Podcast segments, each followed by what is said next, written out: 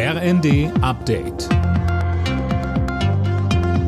Stündlich neu. Auf den Punkt informiert. Ich bin Fabian Hoffmann. Guten Abend. In Paris ist der 60. Jahrestag des Élysée-Vertrags gefeiert worden und damit auch die lange Freundschaft zwischen Deutschland und Frankreich. Beide Länder müssten Pioniere der Neugründung Europas sein, sagte Frankreichs Präsident Macron. Und Kanzler Scholz betonte, der oft zitierte deutsch-französische Motor läuft nicht nur dann besonders gut, wenn er leise, kaum wahrnehmbar vor sich hinschnurrt, wie das oft der Fall ist. Der deutsch-französische Motor ist eine Kompromissmaschine, gut geölt, aber zuweilen eben auch laut und gezeichnet von harter Arbeit.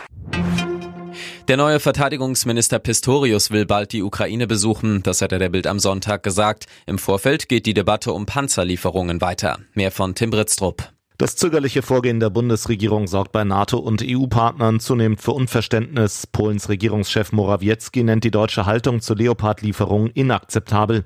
Er will die Ukraine notfalls zusammen mit anderen Ländern mit Kampfpanzern unterstützen.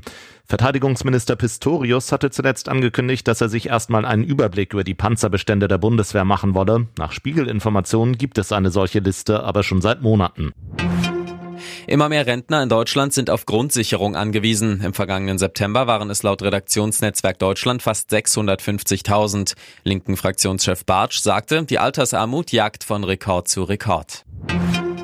Erneut eine tödliche Schießerei in den USA. Bei einer Party zum chinesischen Neujahrsfest sind in Monterey Park, einem Vorort von LA, zehn Menschen erschossen worden. Viele weitere wurden verletzt. Der Schütze befindet sich noch auf der Flucht. Borussia Dortmund hat in der Fußball-Bundesliga ein wildes Spiel zum Jahresauftakt gewonnen. Das Heimspiel gegen den abstiegsbedrohten FC Augsburg endete 4 zu 3 für den BVB. Außerdem verlor Borussia Mönchengladbach zu Hause gegen Bayer Leverkusen mit 2 zu 3. Alle Nachrichten auf rnd.de